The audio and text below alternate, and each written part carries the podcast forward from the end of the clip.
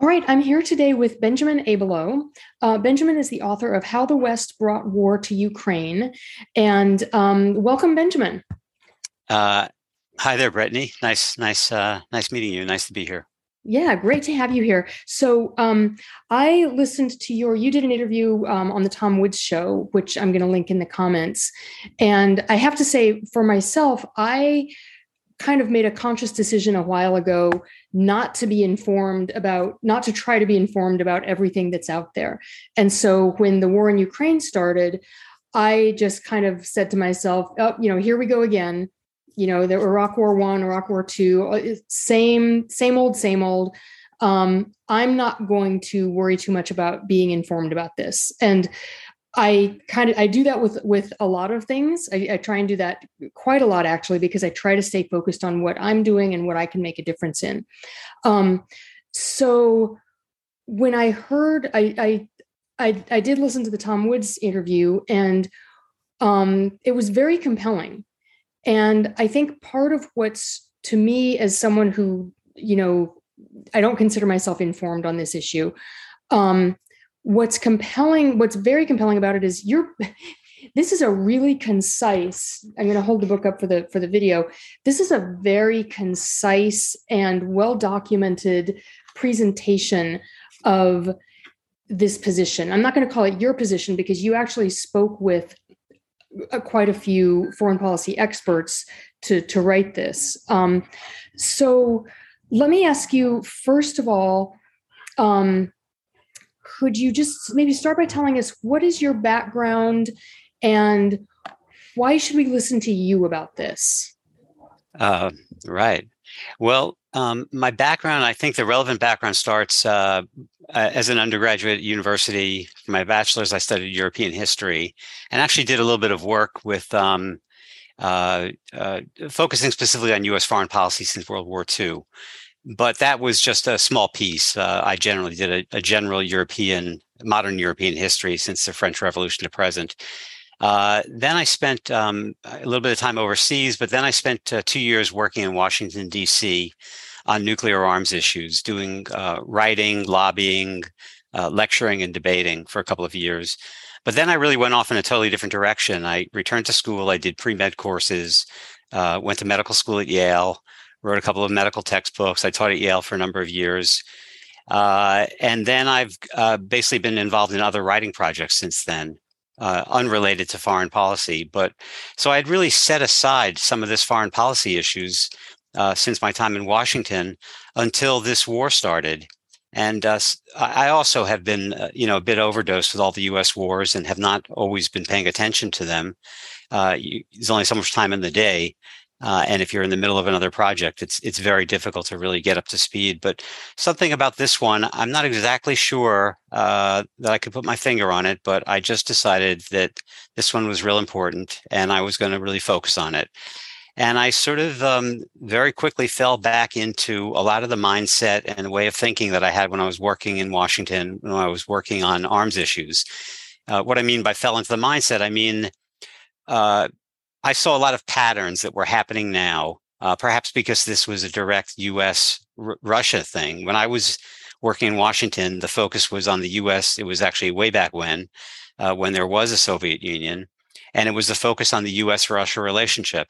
So I think that something about this war, because it was, uh, although it's you know ostensibly a proxy war, Russia is directly involved, and the U.S. is really right there on the border that it uh, resonated strongly with my experiences work on these issues before, and it felt very natural to jump back in. So I basically, um, I would say, sort of retooled myself, uh, brushed up on a lot of my knowledge, paid attention more to some of the specifics related to this one, and uh, just decided to start um, trying to communicate some of my thinking on it. Uh, it actually started off as a uh, one reason why the book is so nice and brief is that it started off as an op-ed and then it it kind of grew and then it became like oh this is a very long op-ed. I wonder if there are any newspapers that'll publish a, a very long op-ed. Um, and then i just turned it into an article at medium.com and then i basically took that article and you know revised it and you know i said well why don't i just turn this into a book? I mean this is something that people really should be reading and um, I turned it into this book. And actually, uh, we've just completed a, a, translation into German, which will be published in October. The ebook just came out. There's an Audible in production. Nice. And um, I'm, I'm working actually with an international book broker now who's going to see whether she can successfully sell it in other countries because I'd love to have it come out in uh, both certainly Germany and France, which are two very important NATO countries in this matter. Yeah. Uh, and the U.S. is, of course, you know, the big player in NATO. So, uh, so my, my goal with this book really is not to have written sort of an academic book. And this is actually one reason why I, I wanted a short book. I can get it done now while it's still relevant, mm-hmm. uh, because I would like this to influence policy and um, influence popular opinion and influence policy. And uh, from what I know, I mean, I haven't thoroughly explored Amazon, but I haven't found anything like this. And other people have told me this is the only book of this type that's available right now that really, in book form, argues the case uh, that uh, you know that this is not all about an evil Vladimir Putin and a good U.S. Yeah, and and I think that's the other part of it that that's so compelling for me is is that what's at stake here. It really does it does seem like you know we're we're up against nuclear annihilation here. We're we're up against something you know that we haven't really been that hasn't been in our mindset really since the days you're talking about when it was the US versus the USSR and that's a little bit terrifying you know? Um so if there's something that that you can do um, to get this out to the public. I think that's this is the way to do it. You know, in a, in a short format that can that can get to people. Can you encapsulate? Um, and I'm and I'm going to refer listeners to the Tom Woods interview and also to another interview that you mentioned um, to get you know if they want even more more in depth. Um, but can you kind of encapsulate what what do you think if it's if it's not you know, an evil Hitler like Putin, you know, bent on world domination. What is it that we're looking at here? Why why is this happening? Uh, yeah, yeah, and actually, your comment that this is uh, it's very funny that I hadn't really put it together, but of course, you're exactly right. The issue here, ultimately, and the ultimate concern we're most worried about is the possibility of nuclear war which is exactly the issues I was working on when I was in Washington. Mm. So uh, I, I, guess it's funny that I, it doesn't occur to me immediately like, oh yeah, this is why it grabs me. This is the same issue. But um, so to answer your question, I, I think I'm going to cheat a little bit and I'm going to read uh, just uh, two little bits from the uh, front and back cover of the book. So yeah. this again, this is the book. It's called. Uh, let's see if I can make it show here. sort of see it there. I'm still trying to learn how to work this uh, business. Well, anyway, uh, how the West brought war to Ukraine. So the subtitle of the book, which really tells the whole story in some sense, is understanding how U.S. and NATO policies led to crisis, war, and the risk of nuclear catastrophe. So I would say that's my first layer of what this book is about. And for the second layer, I'm going to cheat again, and I'm going to read the uh, the one paragraph blurb on the back cover, uh, and that goes like this. According to the Western narrative, Vladimir Putin is an insatiable Hitler like expansionist who invaded Ukraine in an unprovoked land grab. That story is incorrect. In reality, the United States and NATO bear significant responsibility for the Ukraine crisis. Through a series of misguided policies, Washington and its European allies placed Russia in an untenable situation for which war seemed to Mr. Putin and his military staff the only workable solution. This brief book lays out the relevant history and explains how the West needlessly created conflict and now labors under an existential threat of its own making. So that really, I think, covers the the main it lays out what the conventional, traditional Western narrative is right now, and it lays out a little bit of what uh, what I'm arguing.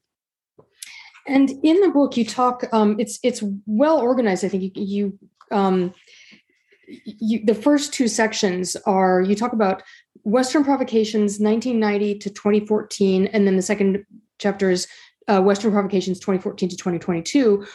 What's so significant about 2014? Can you maybe what happened before 2014 and what's significant about that year? Yeah. Um, I think what I would say in terms of what's significant before then, I mean, a number of things happened, but very briefly, uh, the U.S., after giving assurance, the U.S. and its European allies, in 1990 91 when the Soviet Union was coming to an end, collapsing, or whatever term you want to use for that. Uh, the West had given Moscow assurances that it would not expand NATO into the countries that were east of uh, east of West Germany. They basically said, you know, we're not going to move into the territory of the old Warsaw Pact countries. We're not going to move up to your border. We're not going to mess with you. And the reason why they did this is because it was the Western goal to unify East and West Germany, which were then separated with a communist East and a uh, you know democratic West Germany. Um, the Western countries wanted to unify East and West Germany under NATO auspices. And to do that, they had to get the, the Soviets then to agree to remove 400,000 troops from East Germany. Uh, and to do that, they had to mollify the uh, Russians, the Soviets in some way. And uh, one of the most important ways they did that was to give assurances that they weren't going to, in some sense, take advantage of the situation and push their forces closer to Russia's border. Mm-hmm. Uh, but they disregarded those assurances. Mm-hmm. Um, and the reason why I say assurances and not uh, treaties is because they, these were never instantiated in written treaties. Uh, but they were nonetheless multiple assurances from coming from many places that were then ultimately put into the writing in the form of memoranda from the different countries involved. Uh, and you can actually find that stuff online now. Um, uh, any case, the NATO began to expand. It became clear by the uh, mid to late uh, 90s that they were going to take in new countries, moving closer to Russia's border. Uh, and uh, they continued to expand. 90, 1999, they brought in the first three countries. And in 2004, they brought in more. And in 2008, they uh, NATO in Bucharest, Romania, made the pivotal statement that they were going to bring Ukraine and Georgia into NATO. And it was already very clear to many people that uh, expansion of NATO was going to be a major problem, that it was basically creating an enemy out of the new Russia and the new Russia that had actually overturned that evil Soviet regime. Uh, so the very people that had created this um, kind of massive bloodless revolution, one of the greatest bloodless revolutions ever, uh, were now essentially being targeted as the opponent by Western forces uh, in terms of uh, how NATO was perceiving them. And by 2007, uh, really it became clear that this expansion of NATO was greatly concerning Russia. Uh, and um, the, con- expansion continued. Uh, uh, Georgia and Ukraine were not brought into NATO at that point, and neither is a NATO country currently but neither has NATO renounced its uh, desire. It's it's not not just desire, but it's uh, affirmative statements that it, that they would become countries. Uh, and there were other things that took place as well. In any case, in 2014, that year is sometimes seen as kind of a um, a pivotal moment. There was a uh, uh, an overthrow of a democratically elected uh, centrist, or you could say slightly Russia leaning government uh, by a man named Yanukovych. Uh, but uh, due to a series of events that happened in 2013 and 2014, there were uh, uprisings in Ukraine. Uh, uh, and those uprisings ultimately culminated in a violent coup that took over government buildings and actually led to the killing of 100 civilians on the Maidan. This is the Independence Square in Kiev. Uh, and with that, following that coup, in which a democratically elected, uh, slightly pro Russian regime was uh, overturned and uh, replaced by a uh, a Western leaning regime, which is now the lineage that had led to Zelensky. Um, and following that, Russia, following that move, Russia basically took over Crimea, which was a largely Russian uh, speaking and influenced area. Uh, and this is, you know, the annexation of Crimea, which is an important area there. And one reason why they did this is they were very concerned. Russia had long maintained uh, probably their most important naval base in uh, an area called in a town in a, a port called Sevastopol. This is their uh, primary warm water port. A warm water port is a port that does not freeze over in the winter. So it's basically a, a naval port where you can use all year round. uh, vital to their security interests. And it's hard to know exactly what their specific motivations were, but certainly one of them was that they were concerned that with this coup and the takeover by a pro-Russian government, um, uh, a coup, by the way, that uh, the U.S. had played some role in as well, I should say. Um, uh, Russia was concerned, among other things, that that uh, they were going to uh, have lose use of their uh, major naval base. Uh, so they took over Crimea to secure that. Uh, they may have had other reasons as well.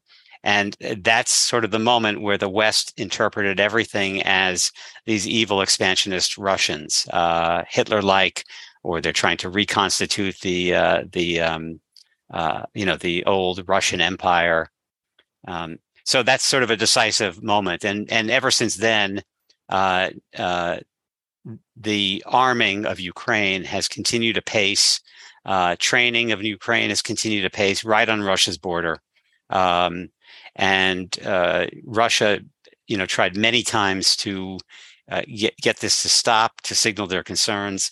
One other thing I should mention too is that the U.S., even as all this was going on, had unilaterally backed out of very important arms control treaties.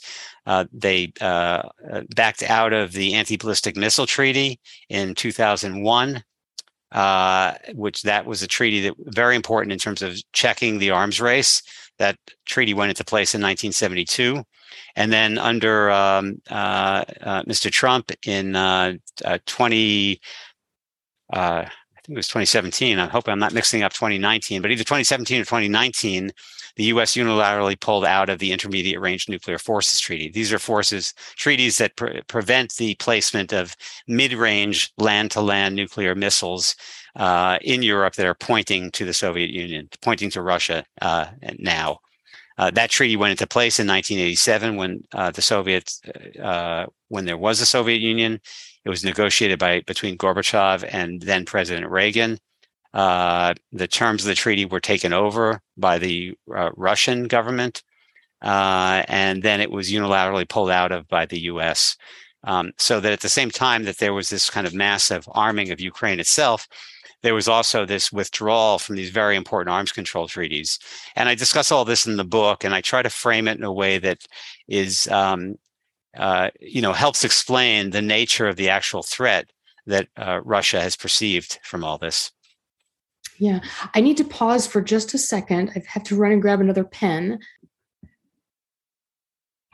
So, when you talk about this um, this NATO expansion starting, you know, in in in defiance of these understandings, these memoranda, starting in the '90s, what was behind that? Why what do you think at that time what was the motivation? Were they you know was it just you know blind lust for power for more territory? What what was going on there? Yeah that's a great question. Um, there were many in the us foreign policy establishment that were adamantly opposed to this expansion um, uh, including uh, quite a few very serious Russia hawks, meaning people who had, in generally, had a very aggressive uh, stance towards um, towards the Soviet Union and then towards Russia, even, um, and a great deal of opposition. And it was under um, uh, Bill Clinton that this expansion really began. Um, the exact reasoning is very hard to discern, I think, definitively I think there are a number of factors. I mean, NATO existed as an organization. Uh, I think probably one important motivation was that essentially NATO was seeking a uh, a reason to exist, to continue existing. It was a mm-hmm. already um, a well-funded, well-established bureaucracy. Uh, I think in some sense they felt they needed an enemy. Um, there's also a massive influence of the military-industrial complex in the U.S. Uh, you're probably familiar with this. This was a term, military industrial complex, that was coined by then President Eisenhower during his farewell address to the US public. He basically warned the American public of the danger of the quote unquote military industrial complex, this kind of confluence of the military bureaucracies and the uh, financial interests of the arms industries. And Eisenhower was a five star World War II general and hero. Um, and uh, uh, it, you know, this it was a very important statement uh, to coming from him. So the military-industrial complex certainly exists. Uh, it's not a discernible single entity, but it's a series of interlocking influences. So I think that plays a role, and that's driven to some extent by the the kind of the natural desire of any sort of bureaucracy in government to try to seek and maintain its own power and its own funding. In this case, the military bureaucracy.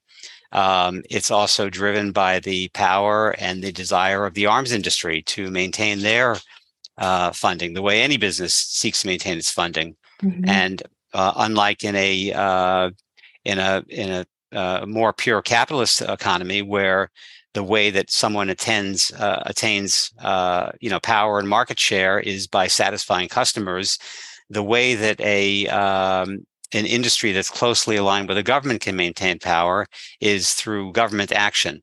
Uh, and by trying to influence government action in various ways, including funding Congress, uh, bringing in people that were working in the government into their industry in very well paid sinecures after they retire, uh, and the like. I think there's also just a mindset. I mean, there are plenty of people, uh, probably some who are demagogues and probably some who are very well intentioned, who really uh, continued to view Russia as this very serious, dangerous threat. And uh, from an ideological point of view, they, uh, you know, felt that it was really in the U.S. best interest. And uh, you know, I won't try to determine who is who among the well-intentioned versus the not well-intentioned. I don't even know, frankly. Um, but there were certainly people uh, whatever their intentions, who were making the case very strongly that the uh, that we had to, uh, in some sense, contain this massive drive in Russia for expansionism. But the problem, of course, is you know everyone wants to take defensive actions to try to, pr- to protect themselves. But when you take sort of defensive actions by pushing up your military toward and eventually to right to the border of another country, that country is going to feel a threat just as the US would feel a threat if Russia or China or some other country formed an alliance with Canada or Mexico and started placing weapons there and having training exercises designed to attack targets inside the US. I mean, the US would freak out. And um, in some sense, I think that's what happened. Um, the US, whether uh, motivated through the military industrial complex, whether motivated by uh, the the NATO uh, imperative to find work for it, continue work for itself, whether motivated by people who had ideological views of Russia, whether ill-intentioned or good-intentioned views. Um, the confluence of this uh, pushed the Russian, uh, pushed the U.S. and uh, European and NATO military forces right up against Russia's border, with very aggressive and assertive uh, training of places like Ukraine, and very aggressive uh, training exercises, uh, joint training exercises, bilateral and multilateral, uh, right on or near Russia's border. So um, I think that's that's kind of the story. That's a number of the influences that I think were at play. And now you you say in your book that um, really it seems. Correct me if I'm if I'm paraphrasing you wrongly, but um, I think you're what you're saying is that the goal now of the West, or at least of the US, is to weaken Russia, is to to put Russia in a position where going forward it's not even able to defend itself. Is that is that am I am I saying yeah, that? Yeah, I, I think you're capturing a lot of truth there. Um, I would um, put it like this. So, you know, when this war started, when Russia invaded Ukraine in, uh, you know, mid to late February, I think it was the 24th, um, the the U.S. and the Western position was that they were going to act on humanitarian concerns for the Ukrainian population and arm them to give them the arms they need to defend themselves. Uh, and that that uh, that position has never been formally renounced, uh, and it's often presented as a humanitarian act. Uh, but uh, within a month or two after that, the U.S. Secretary of State Antony Blinken and the U.S. Secretary of Defense uh, Lloyd Ashton, uh, Lloyd Austin, uh, traveled secretly to Kiev. People may have seen this. There was a press conference afterward with those guys standing up against a bunch of boxes in some sort of shipping room somewhere or other. And at that meeting, the Secretary of Defense stated, with the Secretary of State by his side, that uh, the U.S. now has a, uh, a new goal, or let's call it an additional goal, which is to weaken the Russian military to the extent that they cannot carry out uh, an action like this again to another country. And the, you know, one of the problems with that, of course, is well, how do you weaken a country's military? How do you weaken its ability not to have an offensive military unless you're also weakening its ability to protect itself in the course of an invasion? Mm-hmm. Now, Russia has been invaded many times in its history. If you look at the geography of Russia, it has no natural barriers that protect it. Um, it, it's basically sometimes what's referred to, and I quote someone in this book, refers to as a vast, uh, uh, you know, Eurasian plain. Um, and uh, in the last century, Germany invaded twice, uh, World War One and World War Two. Um, and in the Second World War Two, uh, the the deaths were so massive within Russia that one seventh of the entire Russian population died during that German invasion. Uh, and it just so happens that Putin's own family experienced deaths and severe injury and, and uh, disease. Um, I discuss all this in the book. Um, so basically, uh, Russia has a his- history that places it in even a greater level of, uh, let's call it kind of personal strategic concern than a place like the US would have, uh, were it to find itself with Canada or Mexico armed. Uh, because uh, Russia had already experienced multiple invasions that were, you know, lethal beyond a degree that we can really even imagine in this country. Um, so uh, yeah, I, am I, did I catch the uh, you know did I answer your question fully there? I'm, I'm yes. not sure I, I addressed no, everything. No, you, you you did. And what's um so so whatever whatever the whatever the motivation was initially in the 90s when NATO started, you know, disregarding these agreements and and pushing into territory where it said it wouldn't whatever motivated that what what it's turned into now is is this this desire by the US to um to weaken Russia to to make it as you say unable to defend itself um. And i mean to, to any rational mind that that would seem like a very dangerous thing to do you know when when it, it's in my mind it's not possible that they that the people making these decisions don't understand what they're doing. yeah the, the, the implications of that what that's going to mean how how that they that they can't see how the russians would perceive that and and why they would have a problem with that. Um so it, it's i guess it's just it's hard for a person i think who's not of that mindset or who's not you know going around trying to destroy other people in other countries mm. to sort of put yourself in in in the shoes of these people who think that's a good idea and i'm just wondering is there um you know why is it and especially you know we talked about nuclear war we talked about the possibility of that and i'm kind of asking you a question that i know you can't answer because you can't get mm-hmm. in, inside the minds of these people but why do you think it is that the people in these positions are so comfortable being so aggressive and not worrying about you know they have to understand the implications they have to understand well that's mm-hmm. just going to make russia even more desperate and willing to you know use even more destructive ends to protect to, to for to survive why is it that the people making these decisions don't care about that? Don't see it more clearly. Yeah, yeah that's a very interesting question. Um, I think this comes down to a couple of things. Um, one is, I think, for those who truly believe that Russia is this great threat, uh, I don't think that's a rational position. And I think if you look at uh, uh, the most relevant history, which is the history of the last 30 years, uh, you will conclude that's not actually the case. But uh, for those who truly believe that and feel deeply uh, concerned about it, uh, they are willing to incur a higher le- a higher level of risk than somebody who does not view the threat as quite so acute. Obviously, uh, so if you think that the, there's a real threat that Russia is, you know, hell bent on overrunning Western Europe, well, you're going to take a higher risk of uh, starting a nuclear war in order to prevent that from happening than if you think Russia is essentially benign or, you know, moderately aggressive but easily constrained or, you know, following its own rational interests. So I think that's part of it. Um, I think there are also, as we were talking before, there are very real and powerful financial interests at play that are not only the financial interests of the military industrial complex, but are the financial interests of the military itself that have then become the financial interests of Congress, which is you know brought into this web of where are our uh, military contractors placed and their subcontractors. You know, the arms industry is very careful which districts they place their uh, production plants and their um, uh, subcontractors, and they basically have you know a, a financial foothold in the entire country.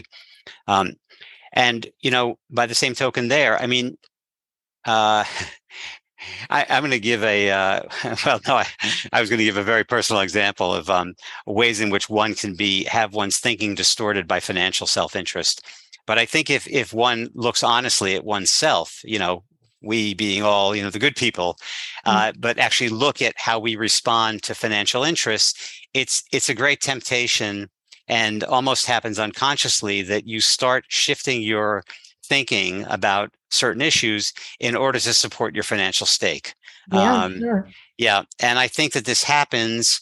Uh, you know, the people in the military, the people in Congress, the people in the arms industry, they all have you know a great stake in terms of their financial interests in terms of their political power in terms of their self-esteem and prestige in terms of their bureaucratic bureaucratic power uh, in terms of their houses and their vacations and where their kids can go to school. Mm-hmm. It's all tied in closely with certain structures, and that affects their thinking. Um, it's not, eh, you know, it's easy to think of it as exceptionally malevolent, but uh, yeah. I th- I think that uh, these people that they're not necessarily evil people. They are uh, susceptible to the same kinds of um, influences that all of us are, mm-hmm. but they happen to be extremely concentrated. So I would maybe put it this way: their risk benefit uh, shifts. Just as the risk benefit for somebody who is deeply concerned about the Russians invading and taking over Western Europe, they have a shifted benefit in terms of their willingness to incur nuclear war. Yeah. I would say that those people who have a financial or a power or self esteem stake in uh, promoting militarism, uh, they also have a, a skewed um, uh, cost benefit analysis. Yeah. And these things happen subtly, unconsciously, uh, all kinds of things like that. Right. And I think it's, you know, it, it, it speaks a little bit to the point that, that Hannah Arendt made about um, the banality of evil that, yeah. you know, when we, when we attribute evil and malevolent motives to the people who, who do these things, I think we fail to understand the mechanisms and the the the real the real motivations and the real reasons that these these great evil acts happen. And it's not necessarily because everybody involved along you know every step of the way is an evil person. It's incentives. It's it's this whole structure this whole machinery that you described so well of lining people's pockets you know or their or their egos or their yeah. over yeah. overcoming their sense of insecurity that they had from who knows trauma in childhood or whatever. It's people have so many stakes in this including um including psychological stakes. Yeah yeah. So to to play devil's advocate the people who are worried that russia is this great threat to to western europe um what what would be the argument on that side? What what reason do people have to support that view you know, they can find statements uh, among those by Putin and others that suggest a view that Russia wants to see itself as the sort of the source and the origin of uh, a lot of Slavic places. Um, they, they can look back and they can point to uh, Putin's background in the CIA in um, in the old Soviet Union. Uh, they can point to corruption within Russia. You know, there are a lot of things you can point to and you can blow out of proportion if you are looking to find evil in uh, some people. Mm-hmm. Um, I think just as someone who, you know, really wants to find evil in the US, you can find statements among military leaders and all kinds of others uh, who suggests that the U.S. really wants to launch a massive invasion of Russia and you know take out these people. I mean, the truth is it's it's even more complicated. Because the U.S. Some people in the U.S. really do want to launch regime change in Russia, right? and, uh, and so, have done so, so, in other countries, so. and have done so in other countries. So it's complicated. Um, but my point is simply that. Um, uh, it's easy on all sides to take what facts there are and whatever facts, real facts there are, and to misrepresent them, to blow them out of proportion based on one's own concerns. Uh, and I think that's a, a, major part of what's what's happening. Um, one thing that I do see very clearly in a lot of the people who are the most strong uh, advocates of these kind of views is uh, what I would describe as an almost total disregard of the history of the last 30 years that, I lay out in these two first two chapters of my book.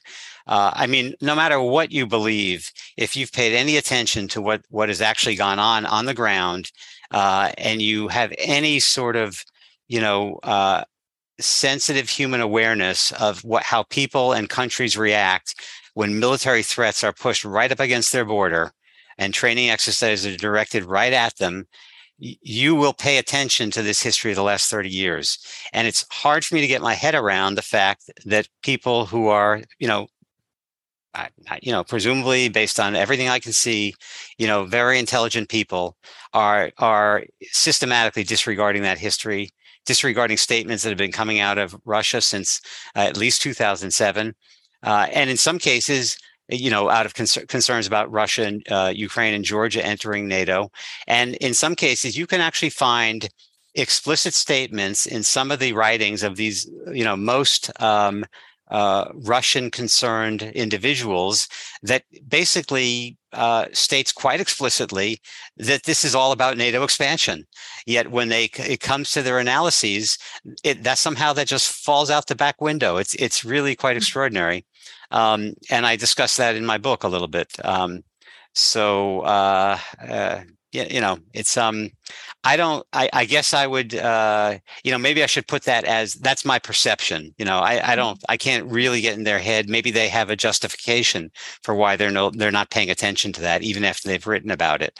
Um, but um, I would just say I am having a very hard time and am unable to figure out why some of these thinkers are not attending to these very obvious facts um, uh, and are not putting themselves, even uh, for a moment, it seems to me, in the place of how the U.S. might respond if the shoe were on the other foot. Right. I actually have a chapter of the title similar. I think I think I've got a chapter yeah, title. The, you know, yeah, in the book, if the do, if the um, well, what's it called? Uh, if the shoe putting on, the shoe on the other foot yeah, I, yeah. it's i mean this is you know you could call this cognitive empathy which is a term that um uh, uh ah, i'm uh, forgetting his name right now but um uh, uh robert wright um uses uh you can talk about putting a shoe in the other foot you know walking a mile in the other person's shoes um it, it's um uh, it's there seems to be a piece of that that's uh, deeply missing um, even in you know very obvious ways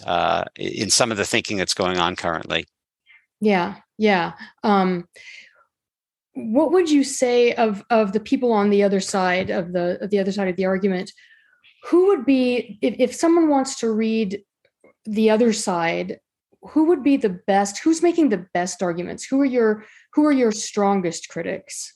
Who are my strongest critics? Um, well, I can tell you who some of the most prolific and outspoken critics are. Um, I don't really feel that I can honestly say who I think are the strongest critics because I don't find any of the arguments I've encountered so far really strong. Mm. Um, now, I'm also, you know, I've, as I said, I've been immersing myself in this uh, or re-immersing myself in this just for the last six months. So I can't swear that I've encountered everybody. Um, Mm. But uh, so far, I can honestly say I've not encountered anyone that I find, uh, you know, really makes me uh, wonder. Uh, oh, maybe I've got this wrong. Mm-hmm, mm-hmm. Yeah, yeah.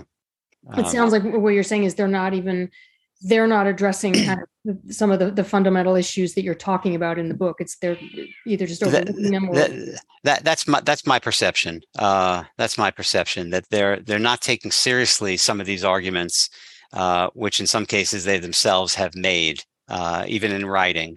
Um, and again, I don't attribute that to malice. I don't attribute it to stupidity. I don't really know how to explain it. Um, it may just be that there's such an overriding fear uh, that this threat from Russia is real and legitimate and intractable that they're willing to incur much higher risks than I think most people would be. Uh, mm. But it also so happens that those people have a great deal of say in government, uh, partly because uh, not that they necessarily are doing anything um, uh, mercenary or uh, you know trying to line their pockets but it so happens that within all the structures of the think tanks uh, within government etc there's a great deal of money washing around and therefore the voices of these people are being elevated very strongly. Um, so I think while it's always easy to say, "Oh, these people are just, you know, they're they're um, they're trying to line their pockets somehow. Uh, I mean, it's very natural when you have someone who has a position very strongly opposed to yours, you want to find, you know, see evil in them. Mm. I think um, I'm increasingly coming to recognize that many of these people, I think, are very well intentioned and uh, and are very bright, uh, but they happen to have a view that uh, I personally consider quite extreme. But those voices are elevated systematically. It's a kind of evolution. If you look at how mm-hmm. evolution functions, you have what's uh, called you have random variation. You know, my my background is in medicine and science, so I think in these terms. You have random variation, uh, which we, you know, when Darwin wrote about this, he didn't really understand genetics but um, where you have uh, random mutations occurring. And then what happens is you have particular selective pressures that lead to the selective survival of certain of these genetic traits. Um, I think something similar happens within uh, the context of uh, militarism in the U.S. That you have certain voices that you know have a whole range of opinions, uh, and then you have what I would refer to as sort of a selective pressure within all the surrounding institutions: Congress, the military, the arms industry, uh, even the media at this point, um, that then elevates, that basically, quote unquote, provide produces a natural selection on those voices that happen to have a certain viewpoint.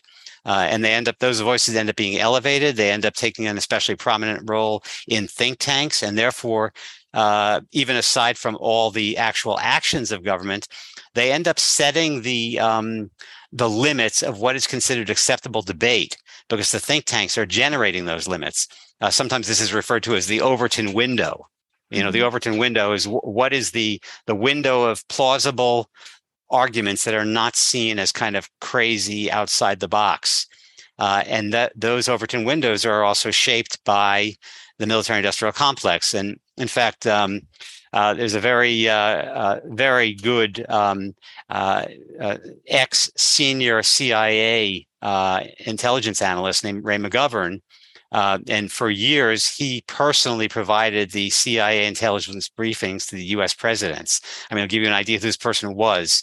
And very senior person, I believe he may have actually headed the Russia desk. Um, uh, McGovern has, uh, you know, made very strong statements about what's going on now. He's very outspoken. Um, uh, he he uh, one of the founders of a group that uh, basically you know ex uh, intelligence officers of uh, you know for you know uh, sanity. Um, he uses the term Mickey Mat instead of calling the military industrial complex, which you know have two sides: the military and the industrial. That's the end of it. actually, the truth is, from what I understand, President Eisenhower actually wanted to mention the Congress also. But you know, he yeah. was told by he was told by his uh, aides, you can't mention Congress. Oh, interesting. you know, it's kind of going key, key too far. That's too far. But you know, military industrial or military industrial complex. Um, Ray McGovern goes further. He refers to as the Mickey Mat, M I C I M A T T, military industrial, uh, congressional intelligence media, academia, think tank complex. Mm-hmm. And it's mm-hmm. also deeply influenced. Um, it, it's kind of remarkable uh, how pervasive it is. I'll just mention as an aside, uh, uh, although never, although I never practiced medicine, my, my medical degree is from Yale. I taught at Yale for a number of years. I've done research. I've, you know, I've published uh, peer-reviewed stuff in the medical literature. Uh, and uh, I've also been a, a, patient, and I have family members who have been patients, and I see how things work. Hmm. Um, and um, the entire medical industry is also deeply influenced by something rather similar. I was going to make that connection. Yeah. Yeah, and I think that this uh, there's some marvelous books on that, by the way, but um, which I, I, won't go into here. But um, it's I think it's a, something that happens naturally. Um, uh, uh, when I was a pre med student, I was taking uh, an organic chemistry course at uh, City College of New York, uh, and that it was a great course. I had a wonderful teacher. Uh, well, I'm, I won't go. I don't need to give his name, but uh, um, I had a. It was a great class, and the room.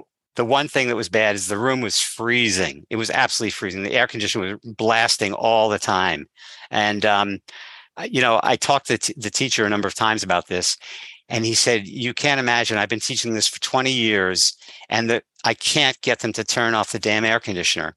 And uh, he explained to me what the problem was.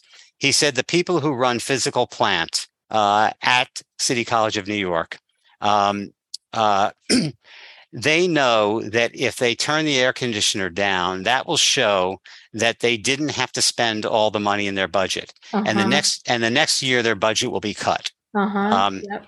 And um, it was a very, you know, I think this is when that was when, long before I returned to this issue, I started to really understand what is the nature of the military industrial complex um, or one aspect of it. Um, if if the yeah. army or the navy or the air force uh, you know, uses true cross-cutting measures uh, or cuts back to a level of armament or a type of armament that is actually what might be needed for true defensive purposes, uh, they know that their budgets are going to be cut. Yeah. And they're going to lose staff, and the senior people are going to lose power because there are fewer people under them, and they're going to lose prestige. Their their their their their um, you know, their whole world may shift.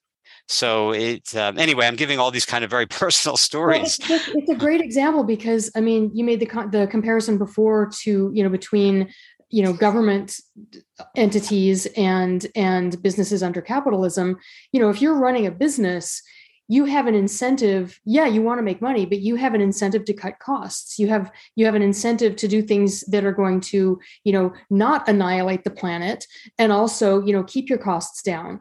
But in this other system this other system of incentives you just illustrated beautifully how there's there's really there is no incentive to keep costs down. It's just the opposite because you say, it, if they can't justify the spending somehow, you know they're they're going to lose it. So they're just all all they're all about you know oh yeah we need you know we need more. We got to spend more on the toilet seats or the air conditioning or whatever it is. Um it's a whole incentive system that's that's screwed up yeah, yeah, it's very true. I mean, again, coming back to capitalism, just for out of interest, I and I, I don't know what the nature of your audience here is uh, you know, pro, anti, whatever. But um, I think many people have a very negative view of capitalism because what they perceive to be capitalism is actually a system where there's a very unlevel, uneven playing field, mm-hmm. and mm-hmm. People cannot, uh, organization, new companies cannot come in easily to compete with those existing companies, and it's really this constant comp- competitive pressure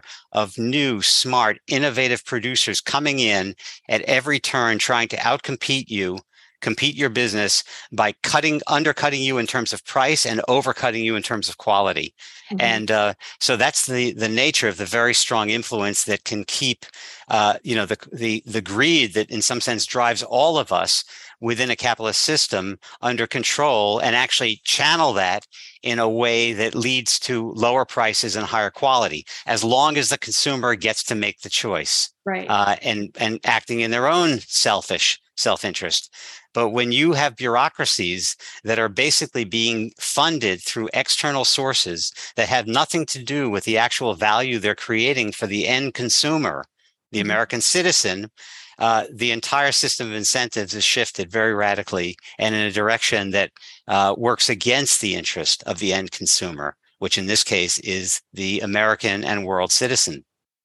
Yeah, I mean, this, I think that this conflict is sort of the perfect illustration of that because you know we're talking about the whole you know humanity being at risk here. When we're talking about nuclear war you're talking about really the kind of devastation that it's it's not you know it, it goes a little bit above you know getting buying a machine that doesn't work you know getting bad service somewhere. It's yeah. this is like the worst the worst thing you can imagine in terms of customer service.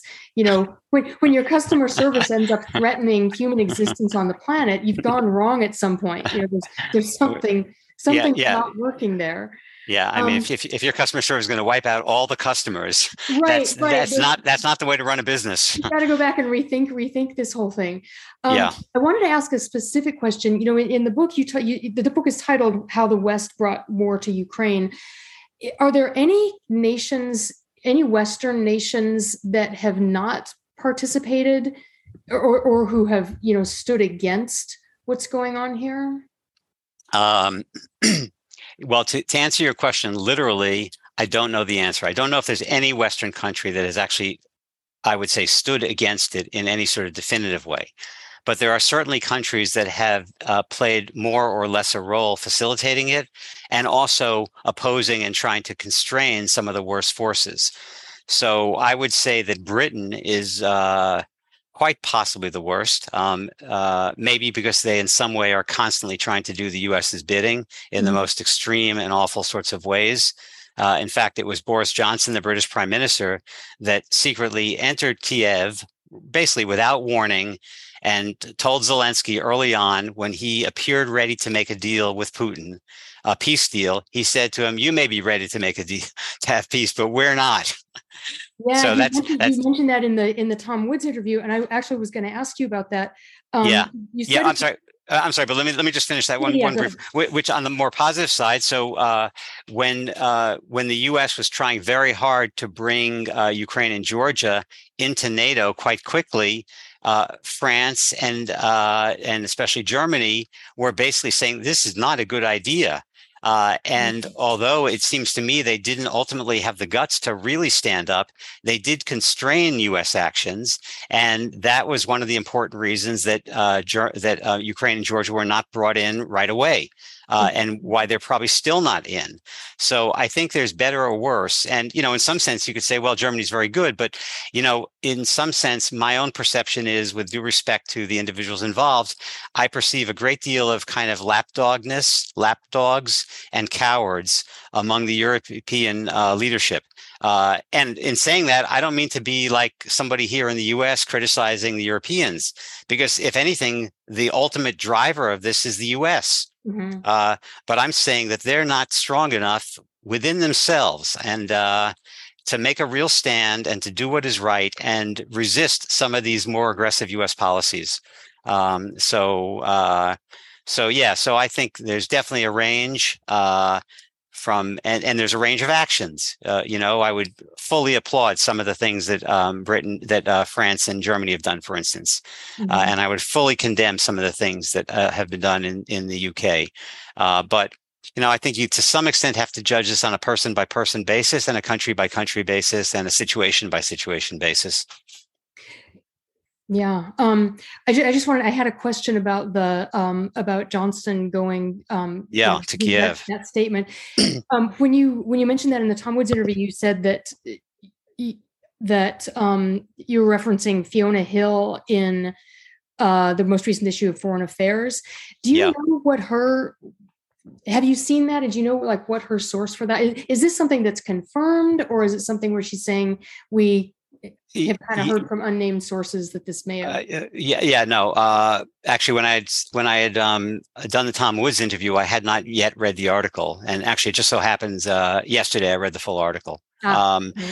So, uh, if you want to sit tight for thirty seconds, I'll go up and grab the article, and I can actually check the line where she says exactly what the sources of that were. Um, yeah, that'd be great. I'll, yeah. I'll pause it and then uh, bring it back when you're back with the article. Yeah, yeah, and I yeah. Okay, go. Yeah. So coming back to this issue of Boris Johnson's trip to Ukraine. So that was originally reported in a Ukrainian publication. It's actually an online publication. Uh, the English name of it would be Ukrainian Pravda, uh, Pravda meaning truth. Uh, and this is not the Pravda of the old Soviet Union. Uh, you know, the, this is a, uh, a well-read and respected online Ukrainian publication. So you're getting it in some sense from the horse's mouth if you'll uh, you know allow for that um, uh, image. Um, that article, which came out in the beginning of April, uh, stated that um, I'm sorry, I think that may have been May. Uh, the Boris Johnson's trip, I think, was in April. Uh, I'd have to double check that. But uh, that article stated quite explicitly that one of the two reasons why a peace deal uh, that had already been actively uh, pursued uh, between uh, the Putin government and Zelensky government uh, through the mediation of the Turkish Erdogan. Um, that there was actually, it seemed that there had been a tentative agreement on some of the broad terms of what a peace arrangement would look like. Uh, and there was a uh, going to be a personal meeting between Zelensky and Putin that was going to be arranged uh, to try to really bring it to fruition and take some of these uh, general agreements and bring them, instantiate them in a treaty. Um, uh, that was um, uh, reported in the Ukrainian Pravda, and it was stated explicitly that one of the two reasons why that fell through was that Boris Johnson showed up, and they almost used these very words in the Ukrainian Pravda article. You may be ready for peace, but we we're not ready for peace. We being the West, and probably most explicitly being Britain and the United States. It's very unlikely Johnson would have uh, taken this upon himself to do by himself. Um, any case, in the most recent issue of Foreign Affairs, which is a major foreign policy journal, probably considered the most influential uh, uh foreign policy journal. I'm certainly in the U.S. and I'm guessing in the world. Uh, yeah, I mean, it must be. Um, uh, uh Fiona Hill, who you know is a very strong, um, uh, you know, someone who greatly fears Russian motivations and feels that a very aggressive uh, stance towards Russia is necessary to prevent Russian military expansion. So that in the context of this article, where she's arguing that position, which is her usual position, she also makes a very interesting statement. Um, uh, I'm going to just read uh, probably a full paragraph here from this foreign affairs article. Um, despite calls by some for a negotiated settlement that would involve Ukrainian territorial concessions, Putin seems uninterested in a compromise that would leave Ukraine as a sovereign independent state, whatever its borders. That's her view. I don't accept that view. Uh, mm-hmm. And my own uh, read on the situation is that um, the information she now provides is about to belie that very statement. But um, uh that's how I interpret it. Um, mm-hmm. I can't put thoughts into her brain or what she's thinking. Um, uh, she continues, according to multiple senior, according to multiple former senior U.S. officials we spoke with, in April 2022, Russian and Ukrainian negotiators appeared to have tentatively agreed on the outlines of a negotiated interim settlement. Russia would one, I'll put the numbers in to make it distinction clear. Russia would one, withdraw to its positions on February 23rd when it controlled part of the Donbass region and all of Crimea. And in exchange, two, Ukraine would promise not to seek NATO membership and instead would receive security guarantees from a number of countries. Um, uh, uh, let me just see if the rest of it applies here. Um, yeah. Any case, that's so that seems to corroborate the basic story in the Ukrainian Pravda uh, piece, and actually seems to indicate that uh, people in the U.S. were well aware of this. Um, uh, so, uh, whoops. Yeah. So uh, I, I, think when you take the Ukrainian Pravda piece and this uh, statement in this um, foreign affairs piece and you put them together, you come up with a fairly clear picture of what the nature of the agreement might have been uh, had it been allowed to go forward by the Western powers. Um, but instead of that, the decision was to aggressively arm Ukraine, to let them continue fighting, uh, to try to weaken Russia. And uh, by weakening Russia, in addition to uh, trying to uh, prevent it from taking actions like this in the future, also was trying to uh, force Russia into a negotiating position that perhaps would have allowed for, uh, you know, better terms for Ukraine and through that for the West. Um, so, uh, so here we have what appears to be a very uh, considered Western action to keep this war going at the expense of you know countless thousands of lives, massive destruction of Ukrainian property, uh, the prop- continued propagation of a massive um, uh, you know crisis of immigration and migration. Um, this is all uh, very heavily uh, shaped by uh, the doings of the United States. Yeah, and if and if the goal is to weaken Russia, kind of by definition, that means more violence. It means you know you weaken yeah. them by having them you know use up a lot of their forces. Um, do you happen to know that this this this statement by Johnson is just is astonishing? Um, do you know if he's denied making that statement or if he's if it's been put to him? Um, I mean, I, I, I actually don't know how he's responded to uh, uh, you know these kind of things. Um, I, I doubt that there's uh, I doubt that he would deny it because he my guess is you know he's probably acting again we're coming back to what to one party in the discussion can seem like a great evil to the other can seem like a uh, principled um, action uh, mm-hmm. he may have in his own mind have really felt that um, you know we can't have russia you know retaining control of crimea or we can't have R- russia gaining autonomy in donbass because if you give them an inch they'll take a yard Mm-hmm. and we're mm-hmm. basically in this in this view of sort of perceiving an expansionist hitlerian sort of right russia think we're fighting hitler yeah i mean you know not many people today i mean i think the actual situation is probably more complex than most people realize but the actual the most people today if they look back at the start of world war ii and they say if only Neville Chamberlain had not met with Hitler in 1938, I think it was, and agreed to, uh, you know, negotiate and reach a settlement with him, which they did. You know, Ch- Chamberlain came back to um, uh, to uh, the UK and said, you know, peace in our time, peace in our time. And then, of course, Hitler kept expanding. So, you know, if you're viewing everything through the lens of a World War II Hitlerian scenario, then in your mind, negotiation and compromise uh, becomes equivalent mm-hmm. to appeasement. Mm-hmm. And it's not going to work out. And it's a lot of wishful thinking.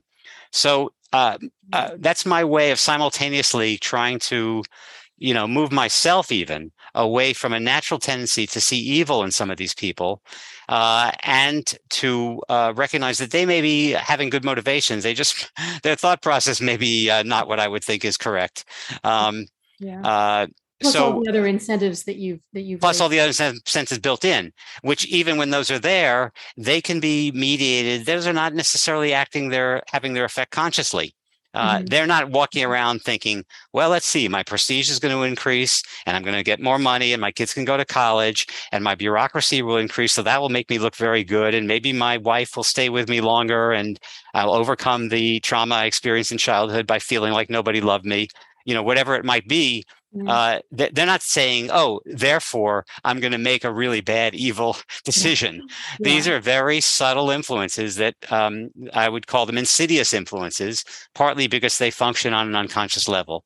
Um, so, uh, so anyway, that this is all a very long and uh, convoluted way of responding to your question. That my guess, and this is really only a guess, I have no idea how he's responded to these actual things, is that he would probably uh, feel, yeah, exactly right, and I was doing mm-hmm. the right thing mm-hmm. because I was trying to prevent a new expansionist phase of Russian military aggression from occurring. Right. right. So. Uh, before we wrap up, I just had one one um, one question for you. The nord stream explosions the get the gas pipeline do you have any thoughts on on you know who the culprit was what what happened there? Yeah i i uh i have no special knowledge. Uh i mean i have a couple of thoughts i'll share them. Um but uh, which will mostly take the form of just repeating things I've heard, but without having a deep enough understanding to evaluate those. Um, uh, so I have heard it reported, for instance, that there was a um, a Polish member of the, I believe, the European Commission, you know, associated with the European Union, who basically said almost in these words, "Thank you, USA, thank you." Now, that doesn't mean he knows what happened. He's making an assumption. Mm-hmm. Now, many people may also know that early in February, weeks before the Russian invasion, uh, the US President uh, Joseph Biden stated publicly that if Russia invaded again, and by again in that context, he presumably meant the initial invasion being the uh, you know whatever he was thinking of as um, the takeover of Crimea in 2014, perhaps. But he said that if Russia invades uh, Ukraine again, uh, the the natural gas and the Nord Stream pipelines will stop flowing. Uh, and and one of the uh, reporters at this press conference sent to him, uh, uh, "Mr. Biden, how do you how can you say that these pipelines are under European control?" And Biden responded quite directly. He said, "I can promise you the gas will stop flowing." I mean, it said in a very knowing way. Um, so, you know, that statement taken, uh, you know, on face value raises a lot of questions about whether the U.S. may have played a role, whether this may have been a CIA operation or yeah. a secret military operation. Um, you know, others will claim, I, I suspect the Ukrainians are claiming that the Russians did it, which again, I have no deep, deep uh, understanding of this particular situation. So it, but on the surface, it doesn't make sense to me. They could have turned off the faucet. Right. if right. they wanted to stop the oil from mm-hmm. flow, if they want to stop the natural gas from flowing, they wouldn't have to blow up their own property to do it. Exactly. Um, yeah. yeah. Um, and you know whether Ukraine played a role. Uh, I know that there was also a pipeline running from uh, Norway through Denmark uh, to uh, I believe Germany again, which is where the Nord Stream pipelines run from. Basically, you know, using uh, uh European or Baltic um, uh, natural gas replacing Nord Stream is actually uh, that pipeline is actually opening just about now. You know whether whether it's possible that there was you know some rogue element within those organizations that created that pipeline that were trying to destroy their competition. Uh, that to me seems a little more far fetched than a U.S. military operation. But mm-hmm. you know, I really don't know, um, and I, I myself be quite interested to see how this evolves.